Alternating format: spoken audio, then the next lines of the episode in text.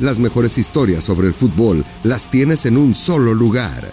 Traemos un recuento de las mejores historias de Biblioteca Footbox durante el 2023. Me remonto al partido de los postes malditos, la final de la Champions League en la temporada 1960-61. ¿Por qué los postes malditos? Si usted me ha acompañado en este viaje en Biblioteca Footbox a lo largo de las entregas, habrá escuchado varias veces lo que refiero a aquella final entre Barcelona y Benfica en 1961. Luis Suárez era futbolista del Barcelona. ¿Qué pasó en esa final para hablar de los postes malditos? Por entonces los postes eran cuadrados y empezaba a cambiar la moda a que fueran tubulares. Al ser cuadrados era un poco más tajante el balón que estrellaba en poste y si ibas afuera, o el balón que iba a poste y luego rebotaba hacia gol. Y en esa cancha, en Berna, en Suiza, donde fue aquella final de la Copa de Campeones de Europa, la actual Champions League, en 1961, los postes evidentemente eran cuadrados. Se enfrentaba el Barcelona con Luis Suárez muy joven y el gran Ladislao Kubala, pero en la cancha junto con ellos estaban dos futbolistas húngaros sobrevivientes de otro episodio trágico en términos deportivos en ese mismo estadio, la final de la Copa del Mundo 54, en la que Alemania Federal se impuso 3 por 2 a Hungría. Hungría tenía como máxima estrella a Ferenc Puskas, que recalaría en el Real Madrid, pero otras dos grandes estrellas del conjunto magiar eran Xibor y evidentemente Sandor Coxis, cabecita de oro, llamado cabecita de oro por ser de los mayores y más espléndidos rematadores de cabeza de todos los tiempos. Uzbekistán se obsesionó con este deporte, con el fútbol, cuando su dictador, Islam Karimov, fallecido por ahí de 2015, así lo decidió. Fue el primer presidente del Uzbekistán independiente de la Unión Soviética, como el común de los mandatarios que llegaron a tomar el poder en estos países, había sido figura en la República Comunista Soviética de Uzbekistán. Así que se quedó Islam Karimov en el poder desde que cayó la URSS hasta su muerte en 2015. Pero había un personaje muy curioso, su hija, la hija de Islam Karimov, llamada Gulnara Karimova. Gulnara Karimova utilizaba el fútbol como vehículo de poder para convertirse acaso en la sucesora de su padre, aunque muchos otros piensan que lo único que ella quería no era mandar, sino glamour, notoriedad, aparecer en, las, en la prensa internacional y codearse con el jet set, aparte de que le encantaba el fútbol a Gulmara Karimova. Gulmara se da a conocer en 2008 cuando siendo muy jovencita, a los 33 años, empieza a ocuparse de un equipo recién fundado, un equipo que apenas había nacido en 2005, el Bundiokor, el Bundiokor que de hecho de entrada no se llamaba así, tuvo un nombre diferente que era el equipo Kurupchi. Kurupchi se traduce como constructor, luego la misma Karimova, la hija del dictador, le cambia el nombre para llamarse Bundiokor, que puede traducirse la palabra Bundiokor como creador. Así es como le puso al equipo y en 2008 brinca la fama porque Samuel Eto'o, en ese instante en el pináculo de su fama con el Barcelona, muy joven todavía Eto'o, suena para irse al conjunto del Bundiocor y hay tratos con el Barcelona.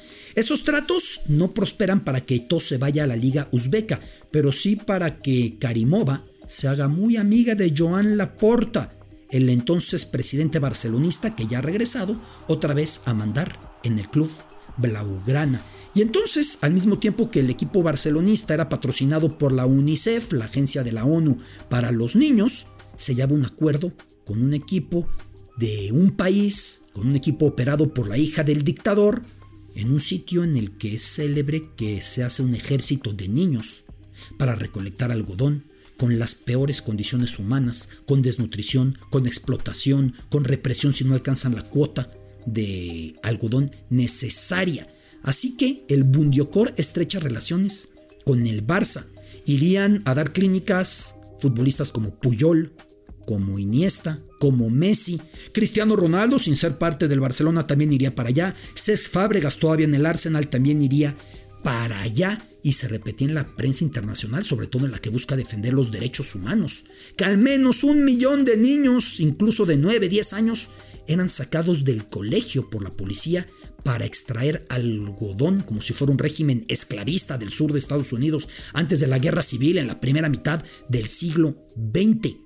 Así se daban las cosas, pero Gulmara quería convertir al Bunyodkor en potencia mundial. Ella, que además era diseñadora, que además era una persona que generaba para la célebre marca Chopard joyas hasta que Chopard rompió relación con ella al enterarse de las acusaciones de violación de derechos humanos de su familia.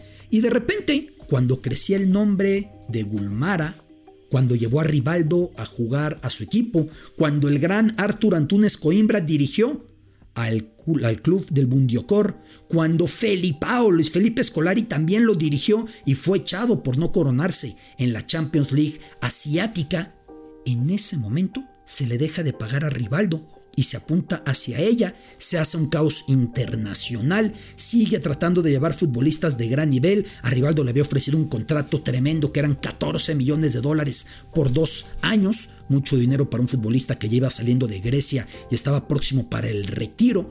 En ese momento crece una noticia inesperada, que Gulmara, la hija del mandatario, aquella que por algunos era apodada la Lady D de Asia Central y por otros Lady Goga, jugando con Lady Gaga, toda glamour, que se presentaba diseñando sus joyas en desfiles, que aparecía posando con las personas más influyentes del mundo porque su dinero le permitía codearse con quien quisiera. Gulmara queda en arresto domiciliario y empieza a colocar mensajes en redes sociales con palabras como pensé que en Uzbekistán imperaba la ley, ya veo que no, y su padre la mantiene en arresto domiciliario. Arremete contra políticos de Uzbekistán.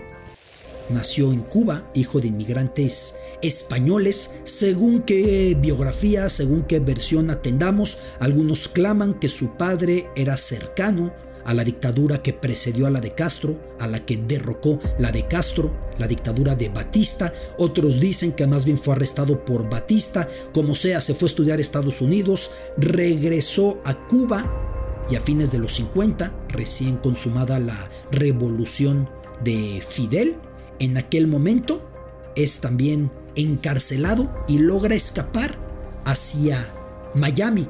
Desde Miami volvería él mismo, en 1961, él mismo en persona, Jorge Más Canosa, en la invasión de la bahía de Cochinos. 1961, ese intento por derribar tan pronto, apenas unos años después, a la recién llegada al poder dictadura de Fidel Castro.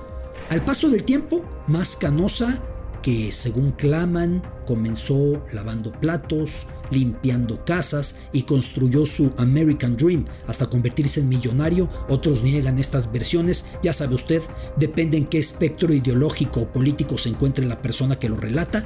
Al paso del tiempo, se convertiría no solo en millonario, sino sobre todo en poderoso.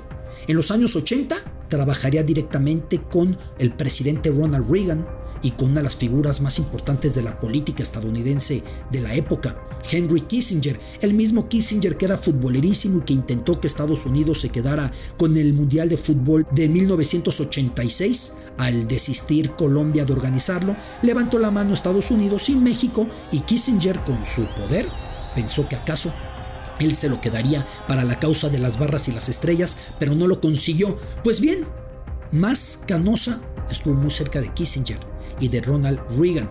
Él mismo fundaría en algún momento la Fundación Nacional Cubanoamericana, la muy poderosa FNCA, que ha luchado por democratizar Cuba, por acabar con la dictadura. Él mismo, según revelaciones, filtraciones del New York Times, tuvo vínculos con Luis Posada Carriles, activista, que en algún momento fue agente de la CIA, que después fue tachado como terrorista e involucrado en actos de terrorismo, siempre buscando sabotear al régimen de Fidel Castro. Este personaje, Jorge Mascanosa, reitero, es muy importante para comprender la contra desde Miami en la que de entrada usted va a leer el nombre de una deportista, de una futbolista, de una chica, que ya es historia. Nujaila Benzina. Y no es historia en el sentido de hablar pasado, al contrario, con un gran futuro, con un gran presente. ¿Quién es Nujaila Benzina?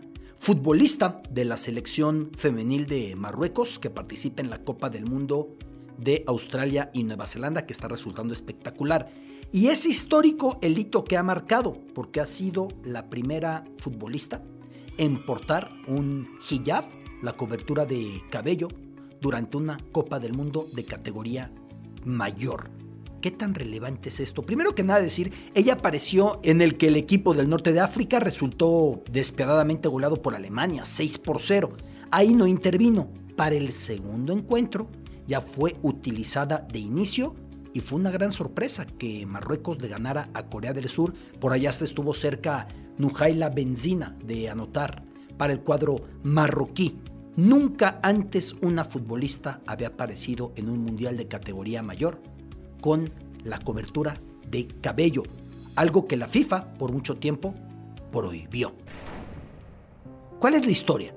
Algunos deportes sea por un afán secular, sea por un afán de no mezclar religión con eh, la disciplina misma, con la actividad misma, en la cancha, en la pista, en el estadio, lo que sea. Algunos se han aferrado a prohibirlo, otros más el argumento que utilizan, y entonces da para el debate y para que participen las ciencias aplicadas al deporte, otros más no lo han permitido porque dicen que cierra el ángulo de visión y puede comprometer la salud, la integridad de la deportista el hacerlo. En todo caso, el fútbol lo mantuvo prohibido por muchísimo tiempo. Nujaila Benzima ha roto esa marca entendiendo lo que representa que inclusive la Unión de Mujeres Musulmanas emitió un comunicado afirmando, las niñas que ven a Benzina van a, a, pensar que pueden ser como ella y cuidar al mismo tiempo su fe, sus rituales, su religión, mientras que se desarrollan en el deporte, pero la FIFA por mucho tiempo lo impidió. Esto comenzó a cambiar a partir de 2014, cuando venía la Copa del Mundo Femenil Sub-17, que de hecho se desarrolló en un país islámico, en un país musulmán. En Jordania, además, fue el primer torneo que acudió a esa región. Jordania fronteriza con Israel. Jordania, además, con un personaje muy importante en el contexto de la FIFA, el príncipe Bin Ali, quien buscaba la presidencia del organismo, siendo rival de Infantino en aquel momento, cuando ya Blatter había caído en desgracia. Pero tardó mucho este paso. ¿Qué significa la palabra Bundesliga? Literal. La liga federal, la liga de la federación, la liga de todo el país, así como el país se llama Bundesrepublik Deutschland, República Federal Alemana, ojo, Muchos piensan que República Federal Alemana dejó de existir cuando cayó el muro de Berlín, porque en aquellos tiempos teníamos en español las siglas RFA y RDA, República Federal Alemana, la Alemania Occidental, la Alemania capitalista, República Democrática Alemana, la Alemania Oriental, la Alemania comunista. La RDA dejó de existir por sus siglas. En alemán, la DDR, eh, Deutsche Demokratische Republik. En el caso de la RFA, ya no es Alemania Occidental, ya no se tiene que aclarar que es la Alemania Federal porque no hay que diferenciar al de la Alemania Democrática, pero el país hoy por hoy se sigue llamando como se llamó su mitad oeste, o no era su mitad, su porción oeste porque era mucho más de la mitad, la Alemania capitalista, República Federal Alemana. ¿Y por qué se llama con ese Bundesrepublik Deutschland? Porque Bundes significa federal. O lo mismo, el Parlamento, que en tiempos hitlerianos se llamaba el Reichstag o el Día del Imperio, hoy es el Bundestag, aunque muchos todavía le dicen el Reichstag a ese edificio que es maravilloso, con una cúpula de vidrio en la parte alta, que enfrente de ese edificio ahí en Berlín, muy cerca de la puerta de Brandenburgo, se encuentra un jardín y bajo ese jardín estaba el búnker de Hitler, el búnker en el que se escondió el búnker en el que presumiblemente se dio el suicidio de Hitler, la familia Goebbels, y ya después intentaron sacar su cuerpo para quemarlo porque lo había pedido. Tenía mucho miedo de que su cuerpo fuera paseado como le había pasado a su compinche Benito Mussolini y entonces se intentó quemar, no se logró quemar, se lo llevaron los soviéticos. Hay muchas teorías, pero todo esto fue, disculpen el paréntesis, me emociono cuando hablo de Berlín, todo esto fue en el Bundestag, lo que se llamaba el Reichstag. Bundestag, literal, el día de la República, es el Parlamento. O también el cargo del máximo eh, político en Alemania, la máxima autoridad en Alemania, se conoce como el Bundeskanzler. Hoy por hoy, Olaf Scholz. Anteriormente y con mucho poder y con mucha influencia de niveles históricos, Angela Merkel. Aunque también por ahí hay el Bundespräsident, porque en Alemania el presidente no es la persona que manda, es un cargo que unifica, es un cargo que amalgama, es un cargo eh, que tiene un, cargo, un nivel de simbolismo muy especial. El Bundespräsident en este momento es Franz Walter Steinmeier, el presidente de Alemania. Pero lo mismo, ¿por qué el Bundespräsident? Porque es el presidente federal. Y lo mismo si nos vamos a términos como Bundesbahn, el tren federal, un tren que tiene un recorrido operado por la federación y que va cruzando las distintas regiones o estados, sea que va de Baviera hacia Westfalia o que va hacia la Baja Sajonia, a donde sea que vaya. Todo esto con la palabra Bundes, porque Bundes significa las mejores historias sobre el fútbol de Biblioteca Footbox durante el 2023.